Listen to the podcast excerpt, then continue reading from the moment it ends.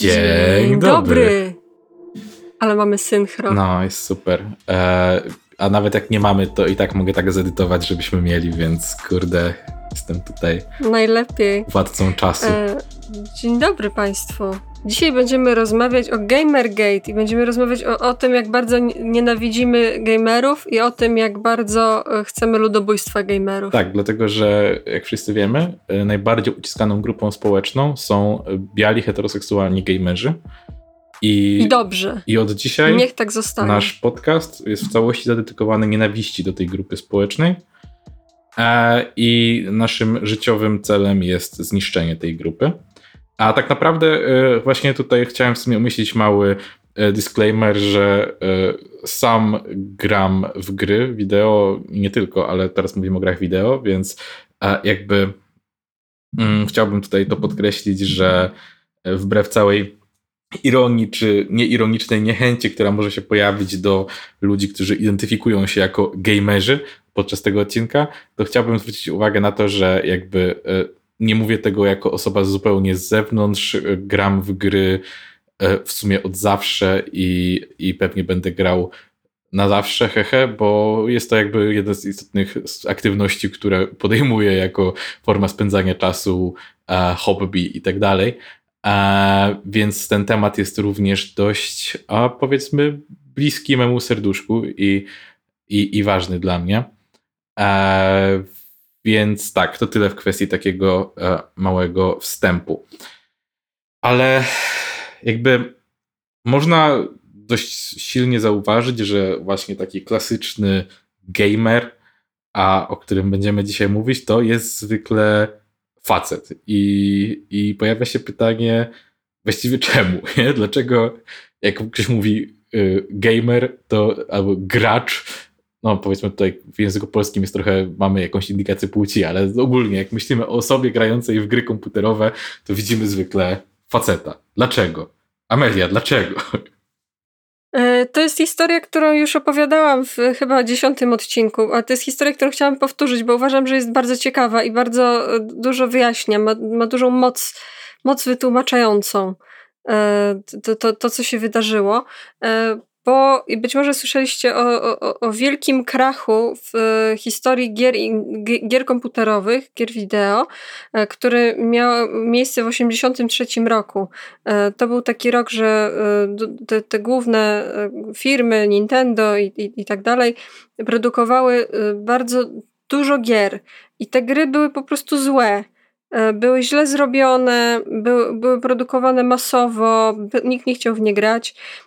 I rynek został zalany i trochę wystąpiła taka inflacja na, na tym rynku, że po prostu yy, yy, ludzie się zawiedli konceptem lu- gier. Ludzie się zawiedli konceptem gier, no i przestali kupować i wtedy się, miał miejsce słynny kryzys, kryzys gier wideo w osiemdziesiątym trzecim roku. Yy, potem yy, to, to, te, te słynne yy, ostatnio czytałam o takim, że jest wysypisko pełne kartridży z grami z osiemdziesiątego trzeciego roku, które zostały wywalone, bo nikt nie chciał ich kupować, bo to były gry, które były właśnie napisane tak, że się nie, nie dało w nie grać.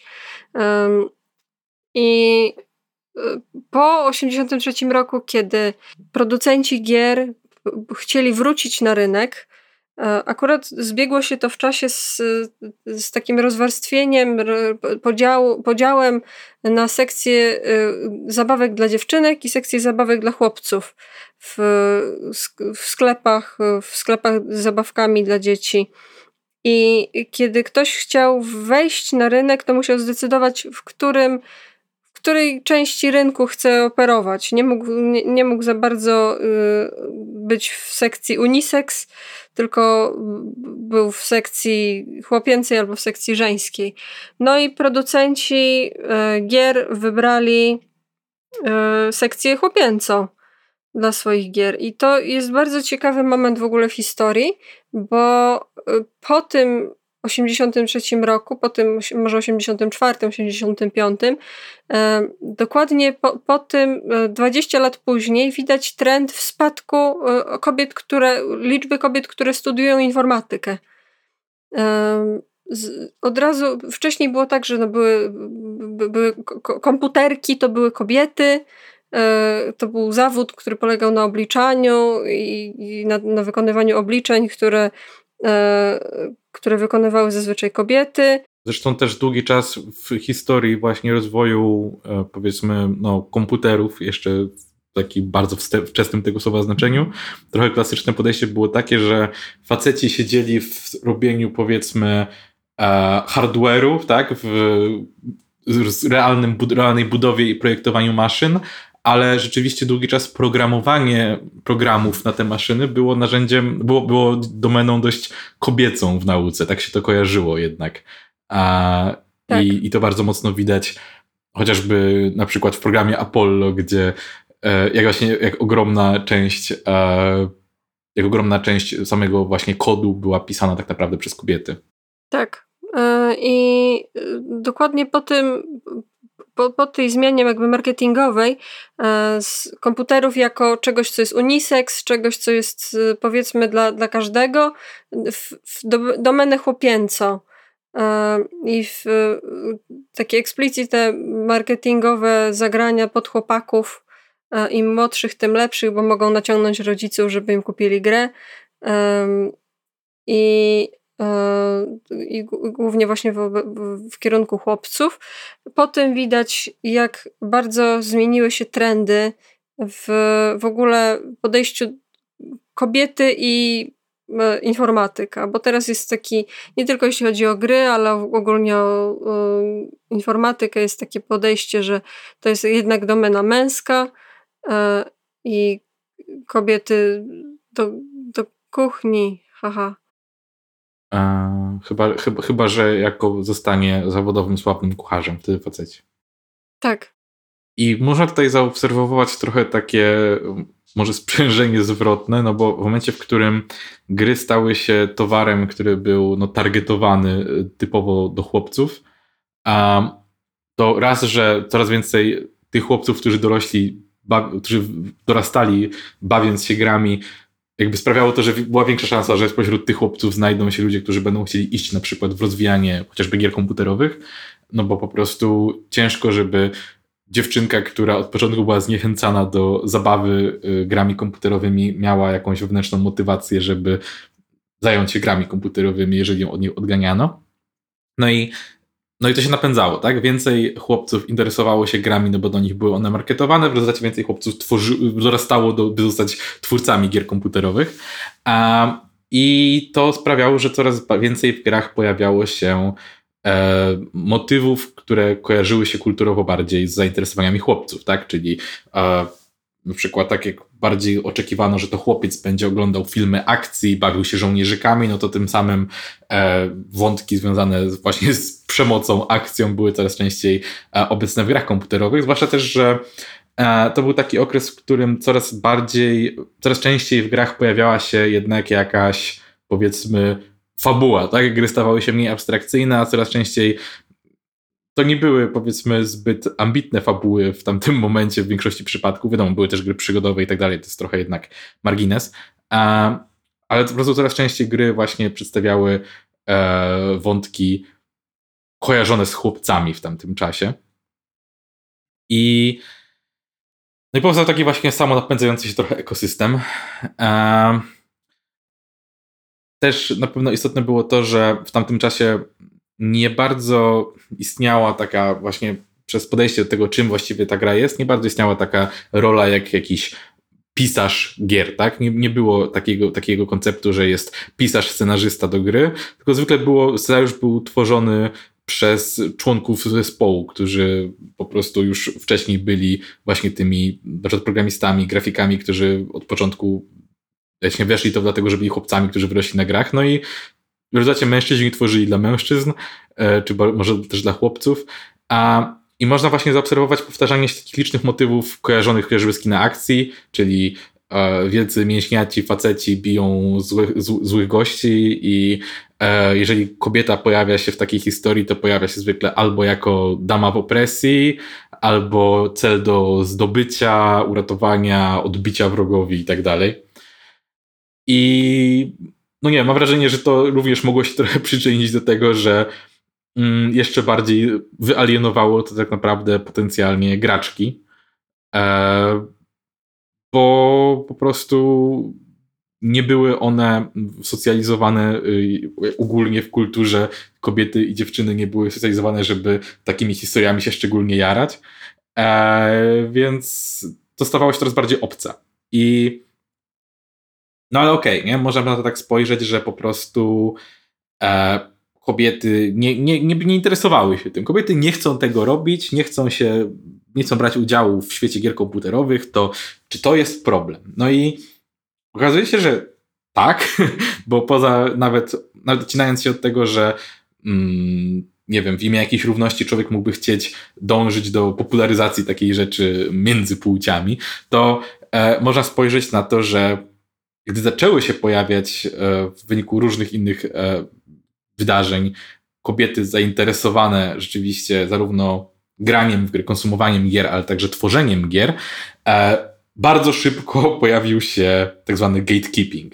A gatekeeping, czyli mm, przetłumaczmy to na polski jako b- bramotrzymactwo, e, to jest takie zjawisko... Trzyma, trzymanie się mocno bramy i niepuszczanie. Tak, to jest takie zjawisko, kiedy a, w jakiejś grupie e, pojawia się potrzeba do niedopuszczania ludzi z zewnątrz, do niedopuszczania e, przedstawicieli na przykład grup, które uważa się za nie swoje, tak? Jak w tym przypadku były, były to kobiety, które starano się e, zniechęcać do e, powiedzmy zainteresowania się e, chociażby tworzeniem gier, tak? A tutaj jeszcze, jeszcze jedna rzecz, którą może chciałeś wspomnieć, ale ja ją wspomnę, e, że według statystyk czterdzieści cztery procent graczy, użytkowników gier komputerowych to są kobiety. To nie jest tak, że kobiety nie grają w gry, tylko że zazwyczaj grają w bardzo wąski, wąski przedział gier, który akurat, nie, akurat jest powiedzmy bardziej unisex, czy bardziej, nie wiem, w, wyobrażam sobie, ja się nie znam na grach, ale wyobrażam sobie, że nie wiem, takie granie w Mario y, jest dość unisex i dość y, takie y, nieobraźliwe dla kobiet i to jest taka gra, w którą można grać, ale ich jest mniejszość. Tak, też e, problem jest też trochę taki, że e, właśnie gdy dochodzi do takiego podawania statystyk odnośnie m, płci i grania w gry, to jest zawsze wielka wojna, czy, czy dana statystyka uwzględnia gry mobilne, bo tacy hardkorowi gracze będą się kłócić, że jak grasz na telefonie, to to nie jest prawdziwe granie, nie jesteś gamerem, bo grasz w Candy Crush i, i to jest ogólnie też w sumie trochę inny temat, też jest taki rodzaj gatekeepingu tak naprawdę właśnie, że co jest prawdziwą grą, kiedy naprawdę jesteś graczem. E, ty grasz tylko raz na tydzień, to nie jesteś prawdziwym graczem. Ja marnuję całe życie grając w Call of Duty, więc jestem prawdziwym graczem. I jakby e, jest, jest taki trochę mm, powiedzmy problem też właśnie z tym ocenianiem e, i rzeczywiście według statystyk e, kobiety, na przykład właśnie widziałem nawet taką statystykę, że tam, gdzie uwzględniono jakby wszystkie granie, czyli w ogóle deklarowanie się jako gracz także z uwzględnieniem gier mobilnych, to kobiety stanowiły w ogóle większość graczy. Ale rzeczywiście się okazało, że spośród e, nich e, duża część rzeczywiście ekskluzywnie grała tylko w gry na telefonie na przykład. A, i szczerze mówiąc trochę nie chcę w to wchodzić w tym momencie, bo to jest taki właśnie cały, całkiem inna dyskusja. A, ale właśnie bardzo y, takim ciekawą rzeczą w tym gatekeepingu było to, że na przykład jako niepokojącym, niepokojące zostało odebrane na przykład pojawienie się kobiecych postaci mających inną rolę niż tylko taką e, powiedzmy e, rolę właśnie ofiary lub nagrody. I nawet kiedy ta postać dalej pełniła głównie rolę jakiejś seksualnej gratyfikacji dla mężczyzn, na przykład Lara Croft, kiedy się pojawiała po raz pierwszy w grach komputerowych, była tak naprawdę po prostu no, składającą się z zaledwie kilku wielokątów taką trochę cycatą lalką, która miała dalej była skierowana do mężczyzn, była wykreowana po to, żeby faceci się ślinili i I to i tak powodowało niechęć. I to jest dość ciekawe, że faceci czuli się zagrożeni nawet wtedy, kiedy e, pojawiały się kobiece postaci kreowane przez mężczyzn dla mężczyzn, bo czuli, że w jakiś sposób im to zagraża, bo jednak nawet kiedy jest to perspektywa wykreowana pod mężczyzn, przez mężczyzn, to jest to wciąż jakiś taki dyskomfort, no bo musisz spojrzeć na świat jednak oczami kobiety w tej grze, mimo że to naprawdę nie są oczy kobiety, tylko tworu zrobionego przez faceta, ale, ale wciąż.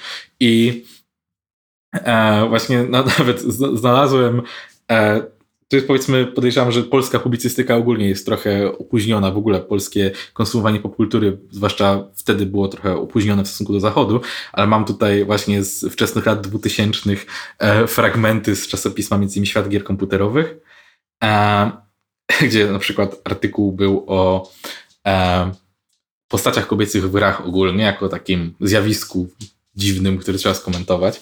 Przeczytam tylko fragment, nagłówek na przykład brzmiał tak. Komputery, elektronika i wszystko, co z nimi związane, to obszary zarezerwowane dla mężczyzn. Wystarczy spojrzeć na składy redakcji pism komputerowych czy zdjęcia zespołów przygotowujących gry. Tymczasem od kilku lat to właśnie kobiety pełnią dominującą rolę w tej branży.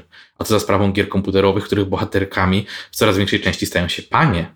Czy to objaw feminizmu, czy wręcz przeciwnie? W feminizmie chodzi przecież, jak pisze Kosmopolitan, o równe traktowanie, równe szanse na jak najlepsze wykształcenie i swobodny wybór stylu życia. Taki sam wybór, do jakiego mają prawo mężczyźni. E, jakby ogólnie do, do, dość zabawne, zwłaszcza, że jeszcze przejdę do tego, że jak to główną rolę zaczynają przejmować panie, bo absolutnie nie jest to prawdą, że nie wiem, były jakąś większością. Po prostu pojawiły się w kilku miejscach i to już było dla nich niepokojące, ale następna rzecz, z tego również artykułu. Swoją drogą warto wspomnieć, że na, na stronie jakby tekst jest skomponowany ze zdjęciem e, laski w samym staniku i spodniach, po, czyli butach ponad kolano, zasłaniający, zasłaniającą e, genitalia dłonią i mającą mega napompowane usta i ogólnie wielkie cycki. A, i, i słowo końcowe. Patrząc na, na wiszące nad łóżkiem plakaty Lara Croft i na podkładki pod myszkę z jej zdjęciem, niewielu zdaje sobie sprawę, iż jest, yy, iż jest nowy typ bohatera komputerowego. Być może Lara, Natalia i podobne do nich kobiety zdominują wkrótce monitory w domach na całym świecie. Zmian nie da się zatrzymać. Nie można z nimi walczyć. Można im... Yy, Można im się poddać, ale czy trzeba? Faktem jest jednak, że gdy feminizm ośmieszył się słowami niektórych propagatorek, zszedł do podziemia i działa jeszcze skuteczniej. Dochodzi do sytuacji, że w niektórych dziedzinach życia czy sztuki nie możemy już mówić o równouprawnieniu, ale o dyskryminacji, trzy kropki, mężczyzn. Koniec artykułu. E, i, I tak, więc... I to jest coś, co się jakby zaczęło pojawiać w momencie, w którym gry ośmieliły się E, pokazywać skrajnie przeseksualizowane kobiety, ale tak jak wcześniej były one pokazywane głównie jako totalnie, powiedzmy, podległe męskim postaciom, to w tym momencie, mimo że dalej były stworzone dla mężczyzn, to były w jakiś sposób aktywne w historiach. I, i to taki właśnie seksistowski, taki gatekeeping, który miał na celu głównie E, pokazać, że w sensie było po prostu taką reakcją, tak, na to, że, że postaci kobiece się pojawiają, ale my nie zamierzamy tego akceptować, e, jest no sta- wbił się na stałe tak naprawdę do gamingu, e, i znalazłem między innymi e, z wczesnych lat dwa tysiące dziesiątych e, fragment, taką sytuację, w której e, ogólnie dziennikarka i krytyczka popkultury Anita Sarkeesian, o której jeszcze będziemy dzisiaj wspominać, że podczas konferencji ogólnie na, na E trzy, to jest taki mm, duży, powiedzmy, konwent, może nie konwent bardziej, a takie targi, powiedzmy, gier, podczas których e, najwięksi wydawcy prezentują nowe tytuły, e, zwróciła uwagę, że e, właśnie gdy pojawiała się nowa generacja konsoli Xbox, a na razie w żadnych zapowiadanych gier na tą generację nie było mm, kobiecych e, protagonistek, nie było w ogóle bohaterek ko- e, kobiecych w tych nadchodzących grach. I odpowiedzi były dość e, brutalne. Ludzie zaczęli na nią krzyczeć, że ma się zamknąć, że ma przestać być, a cytuję, upośledzoną suką, e, że kobietą nie powinny być w grach komputerowych. Ogólnie po prostu zrobił się mega burdel, gdy zwróciła uwagę na No fakt, tak? Właśnie to jest najlepsze, że założy się, że dużo osób, którzy na nią krzyczało, są, należą również do ludzi, którzy powiedzieliby nam, że fakty nie dbają o nasze uczucia, ale ich uczucia zostały bardzo urażone tym faktem. Ogólnie i jednym z takich bardziej, powiedzmy, e, może nie bardziej, jednym z jedynych e, rzeczowych jakichś argumentów przeciwko właśnie temu, że to jest złe, że nie ma postaci kobiecej, czy może usprawiedliwień dlatego, że nie ma postaci kobiecych, było to, że gry z postaciami kobiecymi gorzej się sprzedają. I, i to jest ciekawe. W, jest taka firma I D A R, to się chyba czyta, to jest skrót, więc nie jestem pewien, jak, jak to się normalnie rozwija. To jest firma, która zajmuje się ogólnie analizą i researchem na temat firm zajmujących się grami komputerowymi. I w dwa tysiące dwunastym roku mm, przeanalizowali, że na, e, na sześćset sześćdziesiąt dziewięć gier, w których protagonista miał e, określoną płeć, że nie, nie można było na przykład sobie wybrać, e, tylko dwadzieścia cztery e, gry miały postaci kobiece i rzeczywiście e, te gry sprzedawały się gorzej, e, ale również e, praktycznie wszystkie te gry miały tylko średnio czterdzieści procent. W sensie każda z tych gier miała tylko czterdzieści procent budżetu na marketing w stosunku do pozostałych gier w zestawieniu. Czyli e, wszystkie gry które, gry, które zawierają kobiece postaci, są średnio ponad połowę mniej e, finansowane marketingowo niż gry z postaciami męskimi. A dlatego prawdopodobnie, że twórcy przewidywali, że będą się gorzej sprzedawać. Ale problem jest taki, że korelacja między e, środkami przeznaczonymi na marketing, a zyskami ze sprzedaży jest bardzo jednoznaczna i zasadniczo wprost proporcjonalna, tak? Czyli jeżeli przeznaczymy o połowę ponad mniej pieniędzy na promocję tej gry, to tak, ona się będzie gorzej sprzedawać, więc to jest taki trochę e, znowu, znowu efekt tego takiego sprzężenia zwrotnego, tak? O, gry, gry o babach się nie sprzedają, więc nie wydawajmy na nie, na nie pieniędzy, no to obcinamy budżet na marketing. O, widzicie, gry się gorzej sprzedają. Jak do tego mogło dojść? A, I kolejną taką ciekawą rzeczą moim zdaniem jest to, jak bardzo wielu mężczyzn od, jakby deklaruje dyskomfort związany z koniecznością grania kobietą. I to jest dość ciekawe, bo bardzo często argument jest taki, że przecież kobietom nikt nie zagrania, zabrania grać w gry, w których mogą, w których mogą grać tylko postacią męską, ale jednocześnie e, ten dyskomfort jakby związany z graniem postacią nie swojej płci jest zgłaszany przez mężczyzn dość często. I, I jakby jest bardzo silny ten problem u facetów, żeby zaakceptować, że postać może mieć inną perspektywę od nich, tak? Ja myślę, że to jest w ogóle trochę takie, powiedzmy, no to jest następstwo takiego jasnego przywileju popkulturowego, który polega na tym, że prawie zawsze postać jest domyślnie męska i odbiorca jest domyślnie męski. Nawet jeżeli Jeżeli postać jest kobieca, to jest traktowana jednak jako coś, co trzeba wytłumaczyć facetowi, męskiemu odbiorcy właśnie. I, i to sprawia, że potem faceci czują się w jakiś sposób zagrożeni tą sytuacją, no bo czemu muszą jakby podejmować wysiłek, bo tak naprawdę jest dla nich wysiłek, żeby wczuć się w postać, w postać kobiety, albo jako, jako biały mężczyzna wczuć się w postać w postaci przed czarną, albo jako heteromężczyzna wczuć się w postać homoseksualną.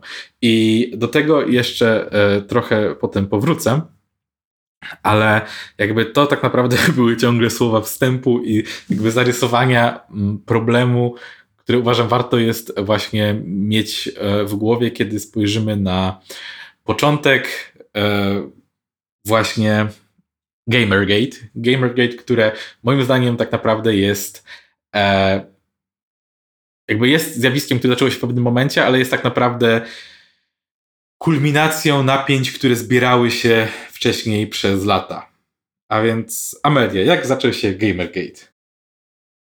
Gamergate, niektórzy, niektórzy uważają początek Gamergate za początek y, konfliktu między Anitą Sarkeesian a internetem.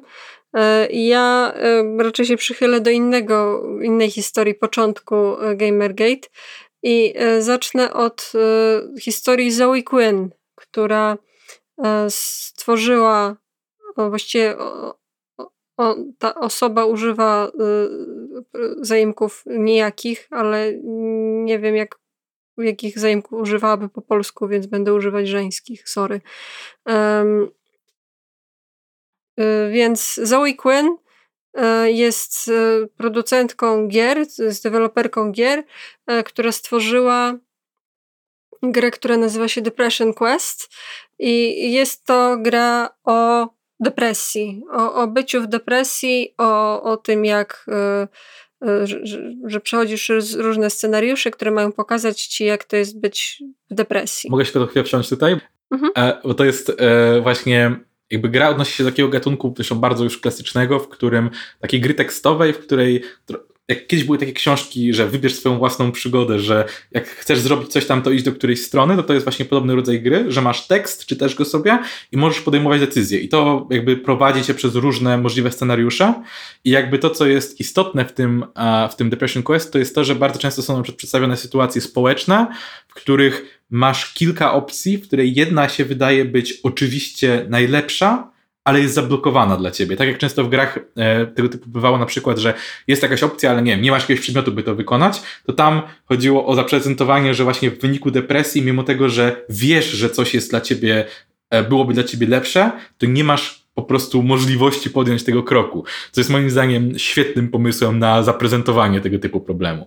E, ale sorry, tak tylko chciałem właśnie powiedzieć, że to jest jakby głęboko osadzone w istniejącym już gatunku, i wykorzystujące pewną istniejącą mechanikę, ale żeby przekazać trochę nową, nowy problem, wcześniej jakiś, jednak nieporuszany w tego typu grach. Tak, ale to się nie podobało ludziom, bo uznano to, to że ta gra jest właśnie tekstowa, że, że jest powiedzmy prosta za powiedzmy odejście od, od formatu gier w ogóle. To jest bez sensu, bo to jest bardzo klasyczny format gier, ale okej. Okay.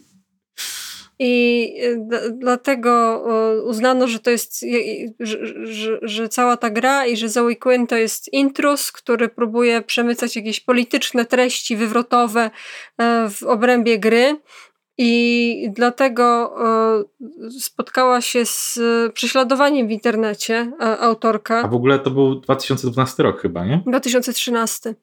trzynasty, czyli to też nie jest jakaś niewiadoma jak daleka przeszłość, w której gry już miały wtedy przesłania i historie, które opowiadają o czymś więcej. To też warto wspomnieć, że ta gra w żadnym stopniu nie była czymś wywrotowym, ale była stworzona przez osobę kobiecą ogólnie i była e, i poruszała temat zdrowia psychicznego. I to było too much w jakiś sposób. Przepraszam, tylko tak chciałem właśnie uwzględnić, jak bardzo to jest, od, jak bardzo ta gra nie była wcale w jakiś sposób plująca w twarz tradycji, tylko po prostu zebrało się tam kilka elementów, które okazały się triggerem dla, e, dla graczy. Mhm.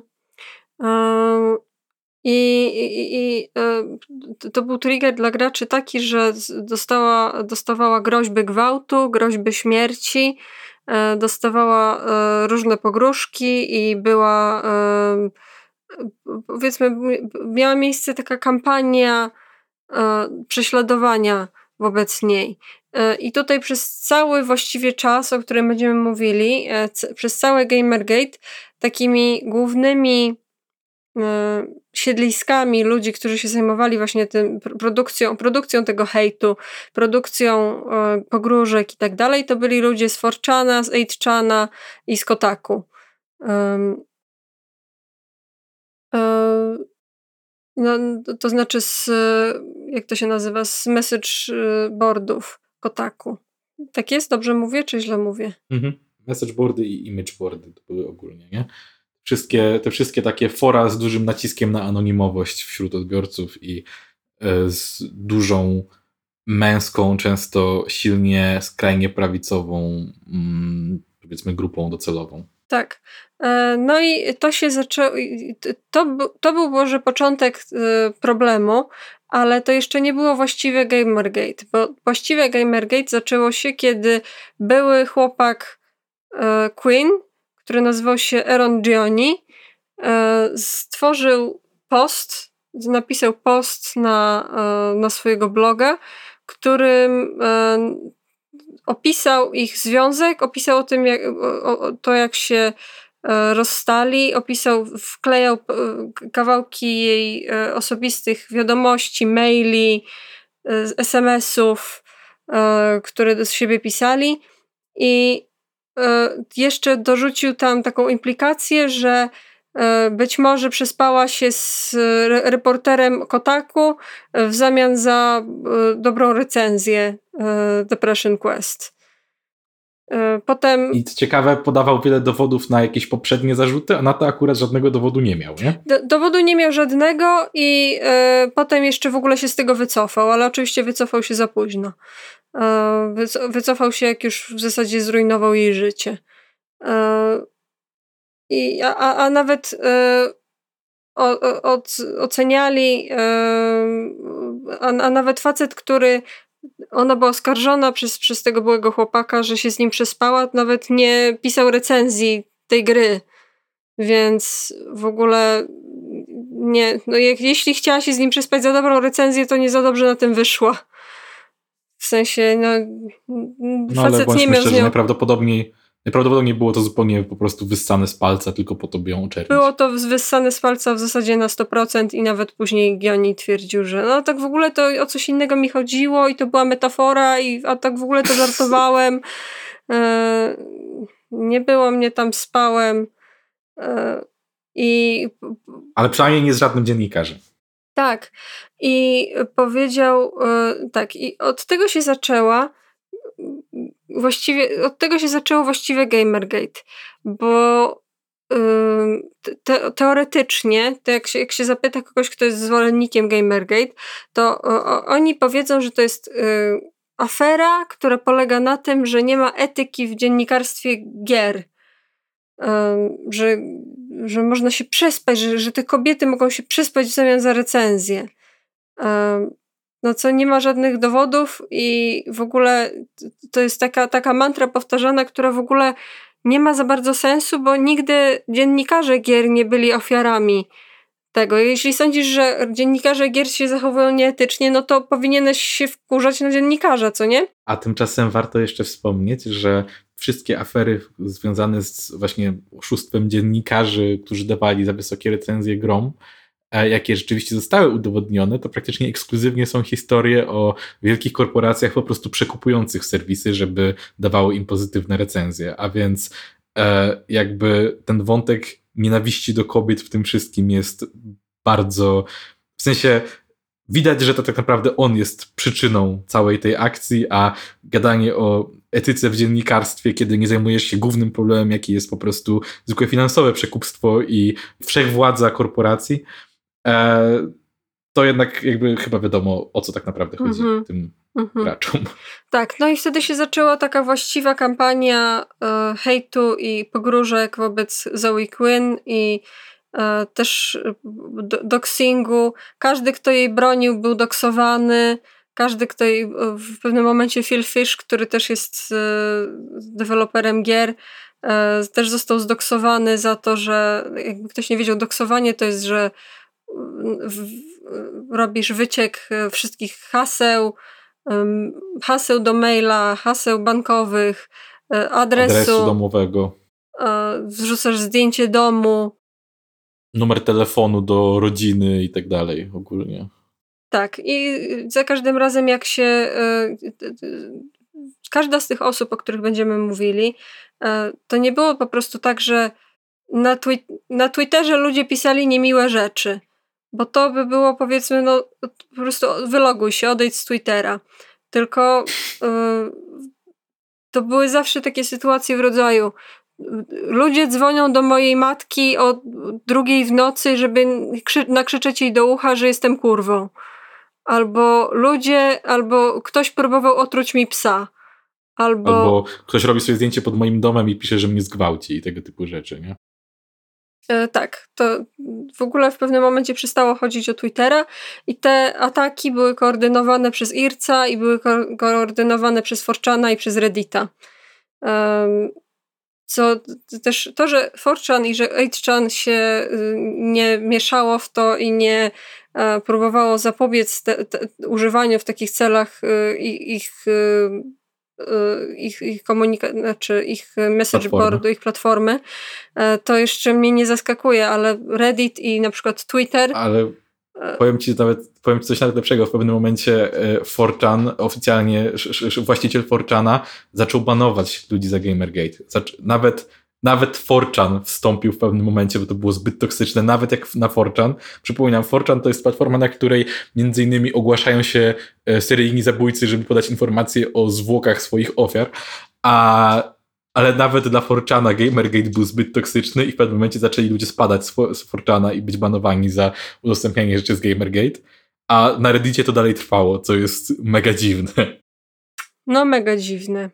No i na Twitterze to trwało też i dużo, generalnie analizy tweetów ludzi, którzy pisali o Gamergate, pokazywały, że większość ludzi, którzy byli, którzy pisali coś o Gamergate albo pisali hejt skierowany do Zoe Quinn albo do na przykład Anity Sarkeesian albo Brianny Wu, to były nowe konta, które były tworzone specjalnie po to, żeby z, żeby spaść. To były sztuczne konta i yy, najczęściej one, nawet jeśli spadały, to, to było, t, te mechanizmy yy, były, mechanizmy Twittera były całkowicie bezbronne wobec ludzi, którzy ch- bardzo chcieli pisać okropne rzeczy yy, ludziom w internecie.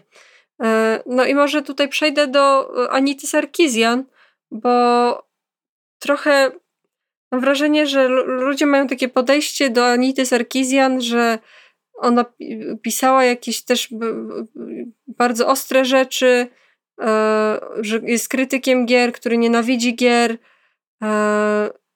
ale te jej filmy są zaskakująco normalne i te jej filmy są przede wszystkim bardzo takie podstawowe, że ciężko się nie zgodzić w rodzaju, kiedy możemy zaobserwować, że w tej grze jedyna postać kobieca chodzi w samym staniku i majtkach przez cały czas. Mimo, że jest wojowniczką i to nie jest ergonomiczne, żeby wojowniczka chodziła I, w majtkach i, i staniku. Co więcej, ona, ona prawie nigdy w tych filmikach nie robi jakichś takich a, powiedzmy histerycznych w cudzysłowie akcji na zasadzie, że nie, tak nie może być, kancelujmy tą grę. Ona przecież nigdy nie robiła takich rzeczy z tego, co jakby ja ją widziałem, a widziałem dość sporo akurat jej filmów. Jej, jej filmy głównie są takie bardzo stonowane na zasadzie podyskutujmy o tym, tak? Jest taki wątek i on jest seksistowski w swojej naturze, ale to praktycznie nigdy nie jest taka jakaś nagonka na na przykład twórców konkretnych. I, i właśnie ja też byłem w szoku, bo Anitę Sarkeesian poznałem właśnie jako osobę znienawidzoną przez graczy, a potem oglądałem jej content i miałem takie wrażenie, że on naprawdę nie jest kontrowersyjny. Tak. No i generalnie wszystkie osoby, o których tutaj mówimy, musiały w końcu uciec z domu. Zostawić swoje domy i uciec. Zoe Quinn przeprowadzała się bodajże sześć razy. Bo za każdym razem ją znajdowali, wrzucali zdjęcia jej domu do internetu, yy, przychodzili pod jej dom, yy, żeby na nią krzyczeć yy, i dostawała pogróżki. Yy, Sarkeesian musiała odwołać jedno, w dwa tysiące czternastym roku wystąpienie na Uniwersytecie w Utah, bo trzy osoby zadzwoniły, że zamierzają zrobić tam masakrę. Yy.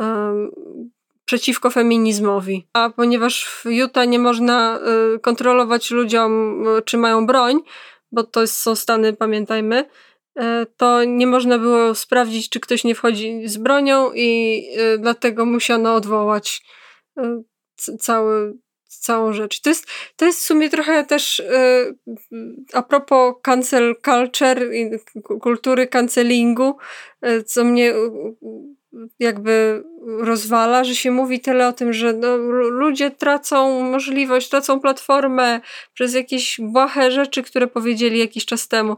Ale to właśnie takie sytuacje to jest cancel culture. To jest wtedy, jak masz, jak ktoś odwołuje za ciebie, odwołuje twoją, twoje wystąpienie, zgłaszając, że zamierza zmasakrować cię bronią maszynową.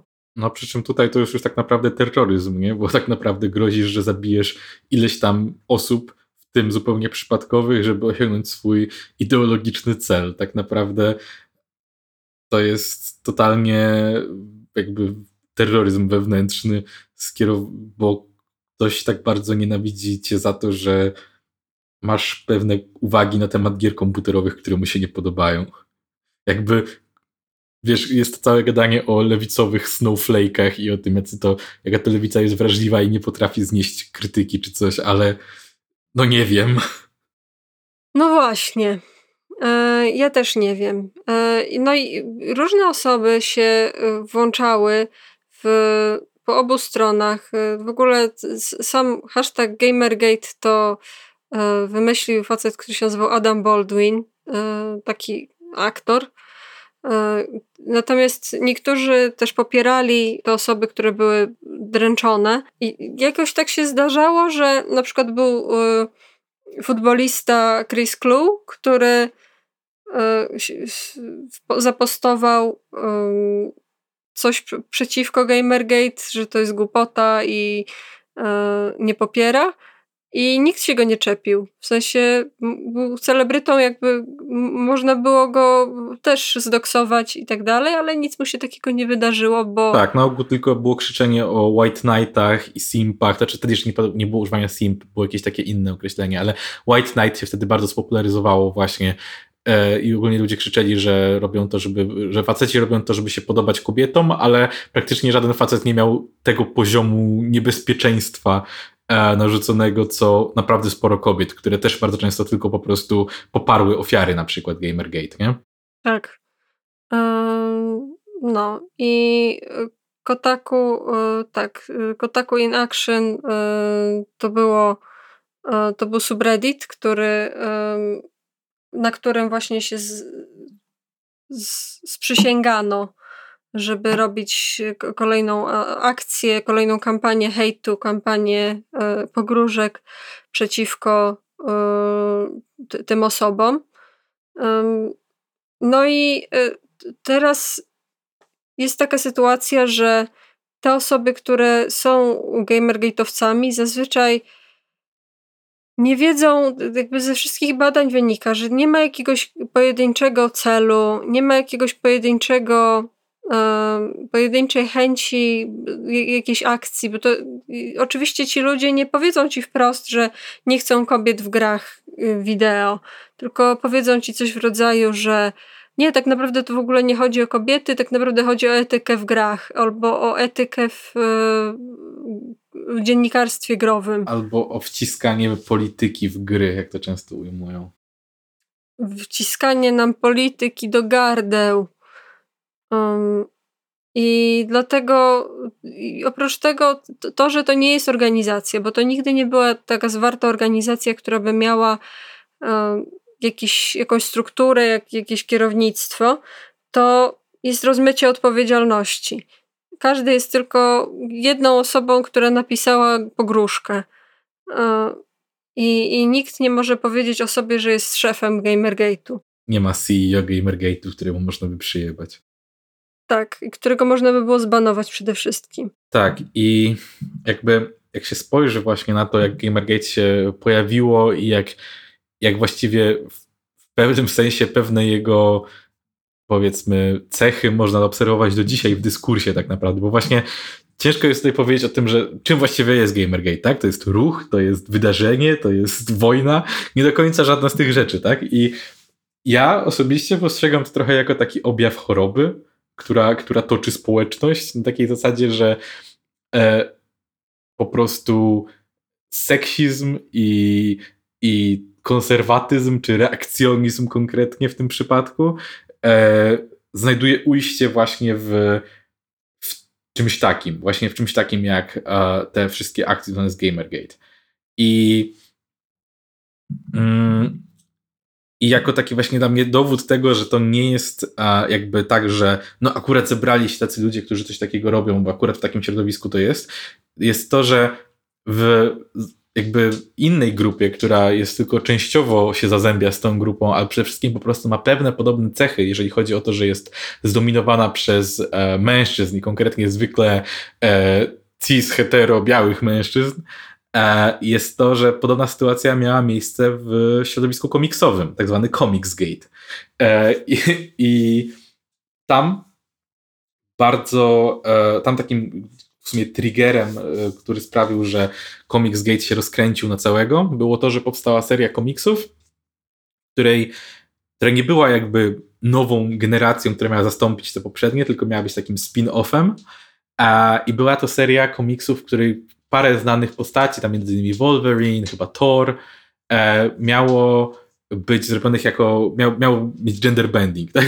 Miał, miał zostać zmienione płci tych postaci i po prostu miała być taka alternatywna linia, alternatywna rzeczywistość, w której mamy kobietę Wolverine, w której mamy kobietę Thora i tak dalej. Przy okazji, jeżeli ktoś chce powiedzieć, że problemem jest to, że Thor jest z mitologii i w mitologii Thor był mężczyzną, więc jak tak można zmienić, to jest niepoprawne historycznie, to sprawdźcie sobie, kim jest Thor w uniwersum Marvela i proszę nie mówcie, że to jest bardziej realistyczne w jakiś sposób, czy bardziej powiązane z prawdziwą mitologią, bo nie jest. To jest tylko i wyłącznie stylistyka tak naprawdę. Wtedy właśnie zrobił się taki wielki... Jakby właśnie, to jest coś, co to konflikt istniał wcześniej, ale wtedy się jakby osiągnął kulminację, więc powstał ogromny ruch przeciwko na przykład zmianie rasy postaci w niektórych komiksach, czy właśnie to, że postaci wcześniej białe nagle miały jakąś serię, w której, były, w której nie były białe, albo właśnie miały inną płeć, albo były L G B T, albo pojawiały się dodatkowe postaci, które były L G B T. I jednym znowu, znowu jakby ludzie czując, że po prostu mówiąc wprost, że nienawidzą mniejszości, mogą mieć problem, żeby jakoś się przebić do, e, powiedzmy, żeby zyskać sympatię i jakoś broń swojej narracji, więc zaczęto wskazywać na to, że popatrzcie, pojawiła się ta seria koło roku dwa tysiące dziesiątego, a potem zaczęły spadać sprzedaż komiksów. I prawdą jest, że rzeczywiście była sprzedaż komiksów e, słabsza w tamtym czasie, ale problem jest też taki, że była sprzedaż wszystkich komiksów słabsza, a to była tylko mała seria. I nie wiem, usprawiedliwienie, że ludzie się obrazili na komiksy przez to, że gdzieś pojawił się komiks z panią Wolverine, jest dla mnie naprawdę naciągane. Raczej chodzi o to, że po prostu są pewne trendy mody i jest wiele powodów, dla których ludzie nagle na przykład tracą zainteresowanie pewnym medium. I komiks po prostu zaczął tracić trochę zainteresowanie. Przy czym może nie był to upadek komiksu, ale po prostu na siłę doszukano się połączenia tych dwóch rzeczy i uznano, że no tak, ludzie nie kupują na przykład tych serii komiksów, które wcale nie miały tych zmian, dlatego, że gdzieś pojawia się seria komiksów, która ma takie zmiany. Ale widać, że było to po prostu usprawiedliwienie dla takiego ogólnego antyprogresywizmu, powiedzmy. I um, jednym z też takich punktów, o które walczono, a gdzie właśnie uważano, że feministki chcą zniszczyć komiksy i atakować wolność artystów i autorów, a była właśnie reakcja na e, powstanie takiego feministycznego, powiedzmy, trochę ruchu, można tak określić, takiego ruchu, czy może inicjatywy, żeby e, po prostu przekonać artystów, czy naciskać na artystów, żeby przestali wykorzystywać pewne motywy. I ten ruch nazywał się e, Women in Refrigerators, czyli kobiety w lodówkach. I Ten, ten termin pochodzi stąd, że w jednym, komiks, jednym z komiksów o przygodach bohatera Zielona Latarnia, ten bohater, żeby zostać zmotywowany do pewnych działań przez autora, tak? Autor chciał dać mu jakieś traumatyczne, motywujące wydarzenie, więc posunął się do klasycznego, do dzisiaj obecnego, wystarczy spojrzeć na nadchodzącą, czy już właściwie, może już wyszła, nie pamiętam, film Cruella. Jeżeli chcemy dać bohaterowi jakąś, albo bohaterce też, ale częściej jednak facetowi, e, jakąś przygodę, e, jakąś, znaczy zmotywować go do wzięcia udziału w jakiejś przygodzie, ale to ma być trochę mroczne, trochę w jakiś sposób ciężkie, to mamy jeden prosty sposób. Zabijmy jakąś kobietę. To może być jego matka, to może być jego partnerka i tak dalej, siostra. W tym przypadku była to partnerka, więc Zielona Latarnia wraca do domu i znajduje swoją e, dziewczynę, e, ciężko okaleczone jej zwłoki znajduje w lodówce. I chodzi o to, że to już był naprawdę y, tysięczny raz, jak coś podobnego się dzieje, no i uznano y, w pewnych kręgach, że może fajnie byłoby przestać. Przy czym znowu to była akcja oddolna, to nie był wielki spisek, wielki ruch cenzurujący artystów, żeby przestali to robić. To był ruch mający pewną, pewną misję, który zaczął naciskać, że hej, autorzy, przestańcie na maksa non-stop zabijać kobiety, żeby dać motywację męskim bohaterom. I oczywiście wywołało to ogromny opór i fani komiksów, głównie męscy fani komiksów, zaczęli przede wszystkim sugerować, że kobiety nie mają nic do gadania, bo komiksy są przede wszystkim dla mężczyzn, ale jednocześnie wcale nie jest tak, że występuje tam jakiś seksizm. I zaczęto na przykład bardzo, właśnie dużo takich reakcjonistów zaczęło się skupiać wokół twórców, którzy jeszcze bardziej zaczęli jakby pokazywać, że hehe, będziemy robić co chcemy i robić coraz bardziej przeseksualizowane postaci. A jednym z takich właśnie bohaterów stał się rysownik, który w ogóle Wcześniej głównie tworzył tak naprawdę czysto pornograficzne komiksy, ale zaczął też robić swoje wersje komiksów o superbohaterach i on robił już tak przesadzone rzeczy. Nie będę mówił, jak się nazywał, bo życzę mu, żeby został zapomniany na zawsze, ale e, jest jedną z istotnych postaci dla Comics Gate'u i jego bohaterki miały... W sensie on, on, on tworzył takie arty, które potem ko- komiksiarze... pokazywali jako przykład tego, że o, i tak ma być, hehe, możemy robić co chcemy.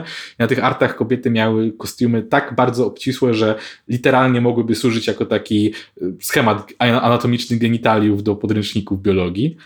E, więc ja nie wiem, czy ten człowiek wie, jak działają ubrania, ale w każdym razie to było pokazane jako zdrowe, normalne podejście, możemy rysować co chcemy, więc takie typowe w sumie dziecko tupiące nóżką, co na przekór mamie odmraża sobie uszy. I też takim argumentem, który regularnie się pojawiał, było o co chodzi, kobiety nie są przeseksualizowane w komiksach, nie są jakoś uprzedmiotawiane na potrzeby męskiej gratyfikacji, bo przecież faceci też są wielcy i napakowani.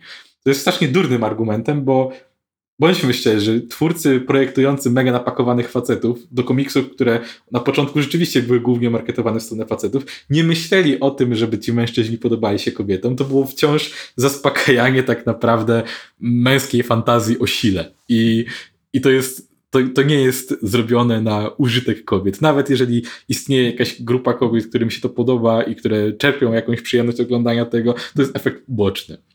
E, I...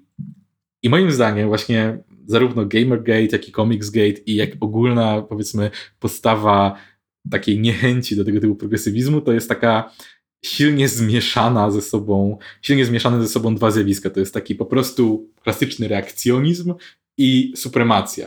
Dlatego, że mamy tutaj środowiska, które są e, historycznie były powiązane z właśnie heteromężczyznami białymi, do nich były kierowane, do nich były marketowane, przez nich były tworzone. I w momencie, w którym pojawia się jakiś ruch, który na przykład chce targetować się do innych osób, albo nawet lepiej, chce umożliwić e, temu, temu dotychczasowemu targetowi zapoznanie się z inną perspektywą, to ludzie tak bardzo przyzwyczajeni do tego komfortu bycia jedyną reprezentowaną grupą czują, że tracą, że czują, czują się marginalizowani, mimo że jedyne, co się dzieje, to to, że tracą wyłączność. I to jest ten taki odwieczny problem, tak, że kiedy, kiedy należysz do grupy uprzywilejowanej, to mm, dzielenie się przywilejem mylisz z uciskiem i to jest dokładnie ta sytuacja. I, i wystarczy spojrzeć po prostu, jaką wściekłość budzą w takich właśnie bardzo często męskich, białych odbiorcach kultury, adaptacje historii, bohaterów, w których ktoś na przykład zmienia kolor skóry, zmienia płeć takiego bohatera. I, i jak bardzo dziurawe są argumenty przeciwko temu. Prawie zawsze to jest jednak jakoś maskowane i usłyszymy, ale to chodzi o realizm historyczny. I dla mnie takim fajnym przykładem było, jak na przykład wychodził Battlefield five i e, tam... w trailerze e, biegnie pani żołnierz i, i gracze się zesrali, bo jak to pani żołnierz? Przecież pani żołnierz nie może być. I, i mówili głównie o realizmie historycznym, ale bardzo niewiele osób zwróciło uwagę na to, że w tym trailerze w bardzo krótkim czasie pojawia się totalny anachronizm, jeśli chodzi o broń. Broń jest totalnie z innej... w sensie jest... Pojawia się parę lat, zanim w ogóle została stworzona. E, samoloty są ze złej epoki, w sensie złej epoki, złego roku po prostu. Czołgi są nierealistycznie przedstawione. Sposób wykorzystania tych wszystkich rzeczy jest, jest nierealistyczny. Jedna z postaci ma mechaniczną rękę, e, co również nie jest zbyt realistyczne jak na drugą wojnę światową. Ale co było głównym punktem, gdzie przegięta została pała goryczy i gdzie realizm historyczny został zaatakowany? Pani żołnierz jest główną bohaterką trailera. I to jest problem. A, I no to samo zresztą we wszystkich takich historycznych rzeczach można zaobserwować, w takich średniowiecznych przedstawieniach. Ludzie mają w dupie to, jak wygląda przedstawi- przedstawienie realizmu na przykład życia codziennego ludzi, jak wygląda taktyka, jak wygląda broń. E- ale jest czarny pan. O nie, czar- nie było czarnych ludzi w Europie nigdy. Swoją drogą, e- fun fact, prawdopodobnie, e- znaczy jest taka dość silna hipoteza historyczna, że Gal Anonim e- był Maurem czarnoskórym i żył sobie w w, w Polsce y, przez pewien czas w bardzo głębokim średniowieczu są jakby a, hmm. no nie wiem, nie? W sensie mam wrażenie, że, że czarni ludzie żyli tysiąc lat temu i, i, i ludzie widywali ich w Nawet Europie. Nawet powiedziałabym, no, ale... że może żyli zanim biali ludzie żyli. To, to, to jest bardzo, bardzo śmiałe. A, widzisz, typowy lewacki rasizm wobec białych teraz uskuteczniamy. No, ale w każdym razie, więc co mnie bawi, to to, że postaci, nawet w komiksach, nawet mm, na przestrzeni czasów jeszcze, no, kiedy ludziom to nie przeszkadzało, potrafiły zmieniać swoje origin story, tak? Tą historię, w jaki sposób zostali superbohaterami, zmieniać swoich, nie wiem, partnerów i to nie na zasadzie, że historycznie najpierw byli z jedną osobą, potem z drugą, tylko kanonicznie cały czas nagle byli, od początku mieli inny, jakiś, inną, inną relację romantyczną. Jak to się zmieniało, to było w porządku. Jak ich moce się zmieniały, jak ich wygląd się zmieniał, jak ich kostiumy się zmieniały. Wszystko jest w porządku, no po prostu trzeba zmienić rzeczy. Ale w momencie, w którym zmieni się kolor skóry, to nagle jest atak na tekst źródłowy, jakieś zniszczenie tradycji i... Ale... Jakby zastanówmy się, czy na pewno, tak? Czy na pewno to jest kwestia braku wierności w historii danej postaci, jeżeli już wcześniej ta historia była wielokrotnie zmieniana, czy to jednak nie jest przypadkiem biała supremacja, bo, bo moim zdaniem jest. I, i właśnie to jest zarówno mm, rasowe, jak i bardzo mocno seksistowskie i jednym z takich na przykład rzeczy, która dzieje się do dzisiaj bardzo często jest... A, traktowanie pojawienia się każdej postaci na przykład z mniejszości, czy to postaci L G B T, czy to właśnie y, postaci o innym kolorze skóry niż biała, zawsze jest oceniane jako robienie czegoś na siłę i że jest to polityka wpychana do gardła i, i zawsze jest ten argument, że dlaczego, dlaczego ta postać musiała być gejem na przykład. I pojawia się takie, takie pytanie, dlaczego uważasz, że trzeba mieć usprawiedliwienie na bycie gejem? E, co więcej, to samo dzieje się nawet z tym, kiedy mamy na przykład postaci, które są albo są hetero, albo na przykład nie jest to bardzo istotne w danej chwili, jaka jest ich orientacja, czy nie jest pokazana, ale kiedy postać kobieca ośmieli się nie być klasycznie seksowna, to jest również, okazuje się, wielkim problemem i feministyczną propagandą. Wystarczy popatrzeć na postać Ellie z The Last of Us, gdzie w drugiej części, bo w pierwszej była jeszcze młodą nastolatką, w drugiej części ma lat dziewiętnaście i widziałem już wielokrotnie zarzuty, że feministyczną propagandą jest fakt, że ma wąskie biodra i nie ma dużego biustu. Hmm. Co przede wszystkim, czy naprawdę trzeba mieć uzasadnienie, żeby nie mieć dużych cycków? To jest pierwsze pytanie, a po drugie, nawet gdyby było potrzebne, to akurat ona trochę je ma, bo jest postacią wychowaną w postapokaliptycznym świecie, która większość życia spędziła niedożywiona i wiecznie walcząca, ruszająca się i tak dalej. I jakby ja bym zapytał, dlaczego miałabym mieć te cechy, których od niej oczekujecie? Ale tak samo ostatnio była głośna sprawa z twarzą bohaterki Horizon Zero Dawn, która została uznana za nieatrakcyjną, bo e, ma... dość szerokie rysy, takie w sensie ma szerszą żuchwę, dość, dość taki wyraźnie zaznaczony łuk brwiowy i co więcej ma niewyregulowane brwi. Warto wspomnieć, że, warto wspomnieć, że ta gra dzieje się jakby w takiej rzeczywistości, w takiej wersji przyszłości, w której ludzie cofnęli się kulturowo i, i w ogóle technologicznie trochę do czasu takiej, takich, takich czasów prehistorycznych, a więc wszystkim tak bardzo zależy na jakimś realizmie y, historycznym, ale z drugiej strony od sytuacji analogicznej do czasów prehistorycznych będziemy oczekiwali, żeby kobieta spełniała nasze obecne standardy piękna. To jest troszkę... Zresztą też wystarczyłoby tak naprawdę paru takim osobom pokazać zgodną z realizmem historycznym, nie wiem, postać kobiecą z włosami pod pachami, y, nie wiem, w średniowieczu i też by uznali, że to jest feministyczna propaganda, więc no bądźmy szczerzy, tu nie chodzi o realizm. Im naprawdę nie chodzi o realizm. I, i właśnie w Polsce mam wrażenie, widać to nie tylko właśnie w komentarzach, ale także widać to w polskiej prasie, zwłaszcza takiej powiedzmy branżowej, bo powiedzmy większość prasy nie interesuje się grami komputerowymi, chyba że chodzi o C D Projekt Red. A, a tymczasem na przykład przez lata redakcja jednego z największych pisma dla graczy, jakim jest C D Action, po prostu nie, nieustannie przepychała taką antyfeministyczną, anty, jak to oni określali pewnie, popra- po, po, politycznie poprawnościową narrację o tym, jak to e, właśnie feministki chcą zabrać i zniszczyć gry graczom.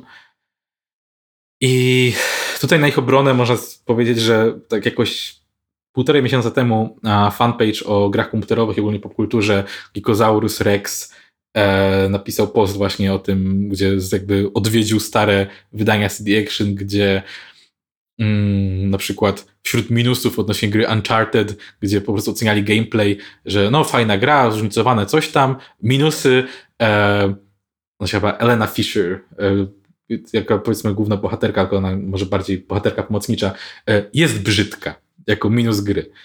Mm, i, I tak dalej. I to trzeba tutaj oddać C D Action i ich redaktor naczelny e, Dawid Bojarski wziął udział w dyskusji w komentarzach pod tym postem i, i przeprosił, jakby przyznał, że dali dupy, jak to określił, znaczy odnosząc się do wypowiedzi samego posta, do, której właśnie, do którego się właśnie ustosunkowywał i że mają dużo do naprawienia i że są winni po prostu temu, jak to teraz wygląda.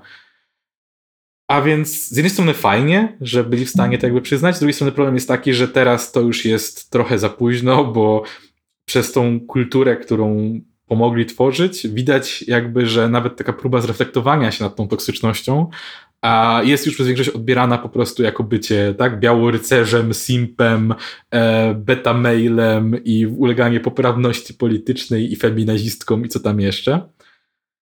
I tak to trochę wygląda. I szczerze mówiąc, jest mi trochę smutno, bo jakby bardzo lubię gry komputerowe i to jest serio ogromna część mojego życia, ale jak pojawia się jakakolwiek przestrzeń dla graczy, to wiem, że nie znajdę tam ludzi, z którymi mógłbym jakoś wspólnie cieszyć się hobby, tylko znajdę głównie taki, taką toksyczną przestrzeń do wspólnego nienawidzenia kobiet i ja trochę dziękuję za taką przestrzeń i jakoś sobie odpuszczę raczej. I tak, e, to chyba tyle z mojej strony. Dziękujemy ci, Krzysiu. I dziękujemy naszym patronom. Jej. Anonim, M F, Łukasz Maciejewski, Michał M, Tomasz Dubiel, kolega Tomka Popa, Jean, Dominik M, Michał Kolacha, Ewix, Sylwia i Konrad, Piotr Sowiński, Adusia i Adaś. Dziękujemy wam bardzo i yy, zapraszamy do lajkowania, klikania, subskrybowania, yy, bycia z nami, karmienia nas, nie zostawiania nas. Dziękujemy i pa!